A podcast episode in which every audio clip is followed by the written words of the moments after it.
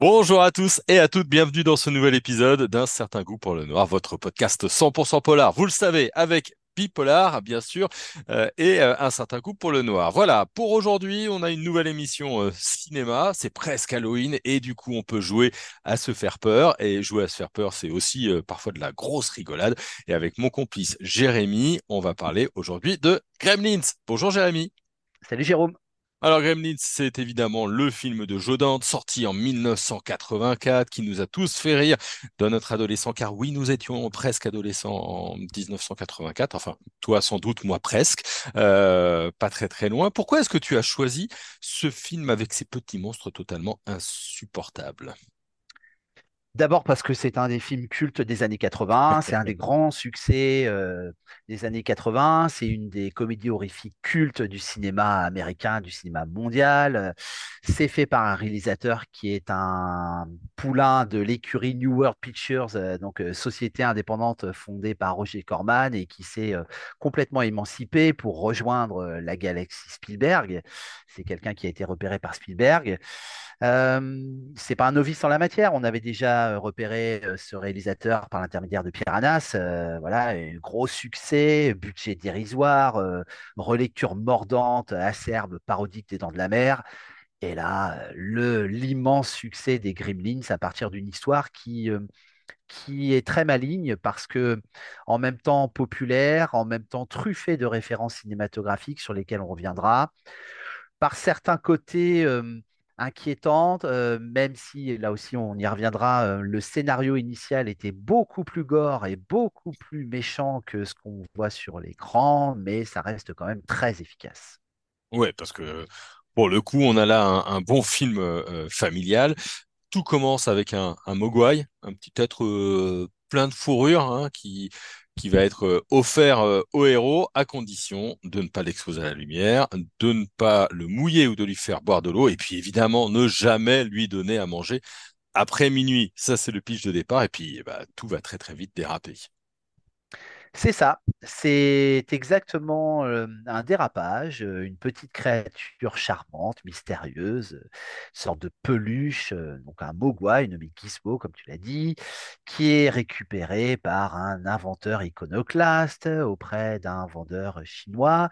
Et donc, cette petite créature bien charmante va être élevée par le fils, qui est sorte de, garçon idéal. Alors, ce qu'il faut rappeler, évidemment, c'est qu'il y a trois recommandations restées célèbres.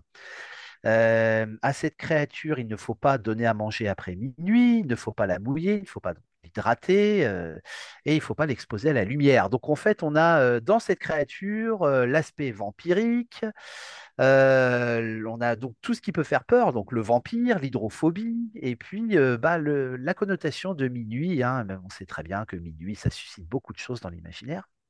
Euh, toujours ce moment limite entre deux journées. Et donc Billy, le fils de Randall, cet inventeur iconoclaste, va s'en occuper. Et évidemment, comme dans les contes où l'interdit est rappelé, la transgression advient et le châtiment survient.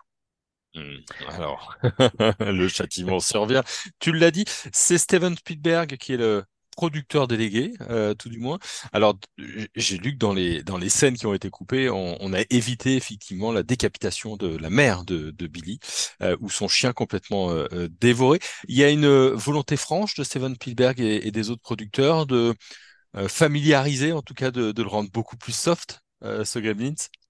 Oui, c'est ça, c'est-à-dire que le scénario dont je parlais tout à l'heure, signé par Chris Columbus, le futur réalisateur des deux premiers épisodes d'Harry Potter, était un scénario plutôt méchant, très méchant.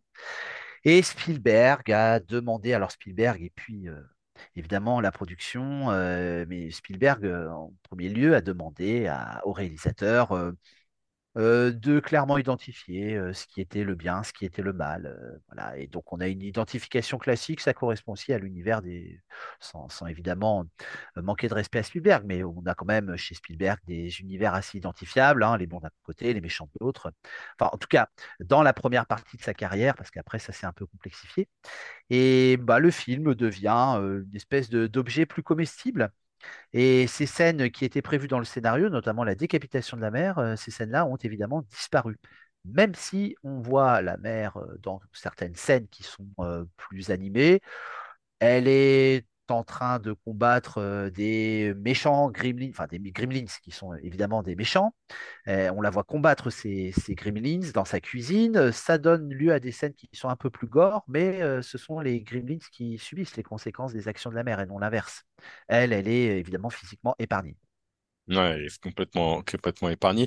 C'est un, film culte pour son humour, mais aussi pour sa manière de mettre en scène l'horreur, peut-être? Oui, c'est un, film qui a beaucoup d'humour, évidemment. Euh, ne, serait-ce que dans, dans la manière dont il a complètement intégré le schéma des contes. Je parlais, je disais tout à l'heure que, euh, euh, évidemment, dans les contes, on rappelle toujours qu'il y a des interdits, et le conte est là pour ça, comme les mythes, hein, euh, et que, évidemment, les personnages transgressent les interdits, et qu'évidemment, il y a une dimension morale, et que les gens qui transgressent les interdits se voient rappeler la règle, qui est la règle de la société. Bon, le, film a très bien compris ça, sauf que les, créatures qui, qui adviennent de ces erreurs successives, des erreurs humaines, sont des créatures qui, bah, qui mettent à feu et à sang une espèce de petite ville très conservatrice. donc l'humour est un humour très corrosif, un humour qui s'en prend à une certaine Amérique euh, conservatrice, euh, pudibonde, euh, réactionnaire. euh, et alors là, le réalisateur s'en donne à cœur joie, à cœur joie et fait, en fait, euh, transfère sur les Gremlins euh, peut-être des fantasmes de comportement, euh, ou, en tout cas oppose euh, à ces attitudes très rigoristes le- les comportements complètement débridés et, transgressifs des, des Gremlins. Et en plus, il y a plein de clins d'œil. Euh, Il y a du Blanche-Neige et Sept Nains, il y a l'invasion des profanateurs de sépulture, il y a Alien, il y a aussi Flashdance. On a l'impression qu'ils sont quand même pas mal amusés dans Gremlins, quoi. Ah, ils se sont complètement amusés. Donc, il y a les références euh, dont tu parles. Effectivement, à un moment donné, les Gremlins euh, qui euh, ont pris le pouvoir sur toute la ville, qui prolifèrent parce que voilà, il, s'est passé ce qui s'est passé. Donc, et, ils sont complètement déferlés sur la ville. Ils prennent d'assaut un cinéma. Ils s'organisent une projection. Ils se mettent tous à chanter devant Blanche-Neige et les Sept Nains. C'est truffé, comme je le disais, de, références cinématographiques, tu en as rappelé. hein, euh, euh, donc le soir où ces fameux, ce fameux, ces fameux Mogwai, qui, sont déjà plusieurs parce que Gizmo a, été touché par de l'eau et donc il s'est reproduit. Et voilà, les, ces, petits Mogwai ne sont plus comme lui et voilà, à minuit, ils se mettent à manger. Et le soir où cette scène advient, euh, effectivement, il y a cette projection, enfin, il y a plutôt à la télévision, euh, euh, que tu as rappelé de ce film, L'invasion des profanateurs de, sépulture. Et on a aussi une référence à E.T. Alors c'est assez amusant dans la mesure où on sait que c'est Spielberg qui produit le film. À un moment donné, il y a un, un qui va couper le téléphone et qui dit téléphone maison. Et tout le monde aura reconnu la célèbre phrase euh, de. Euh, On pense aussi, par rapport à cette ambiance de ville décorée dans les jours qui précèdent Noël, à des films de Frank Capra, voilà, cette espèce d'univers-là qui est complètement saccagé.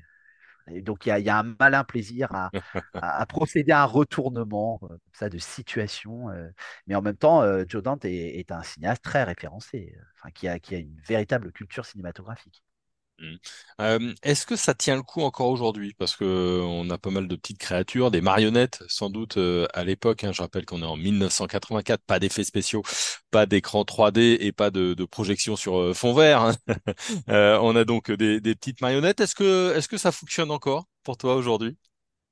Oui, ça fonctionne encore, pas forcément au niveau des effets spéciaux, parce qu'on voit bien que euh, c'est le problème des effets spéciaux, c'est que ça vieillit très vite. On voit bien que l'animation de ces petites créatures est une animation un peu ancienne. Aujourd'hui, on aurait euh, des fonds verts, on aurait tout le numérique. Bon, il reste que les mouvements sont assez fluides. Je pense en particulier à la scène finale où euh, le, le méchant à la mèche, la créature euh, à la mèche qui est le chef de la bande, se fait poursuivre par euh, Billy. Et là, encore une référence, il le poursuit avec une batte de baseball et l'autre s'échappe sur un tricycle rouge, donc euh, Shining. Et ça fonctionne, oui, ça fonctionne visuellement.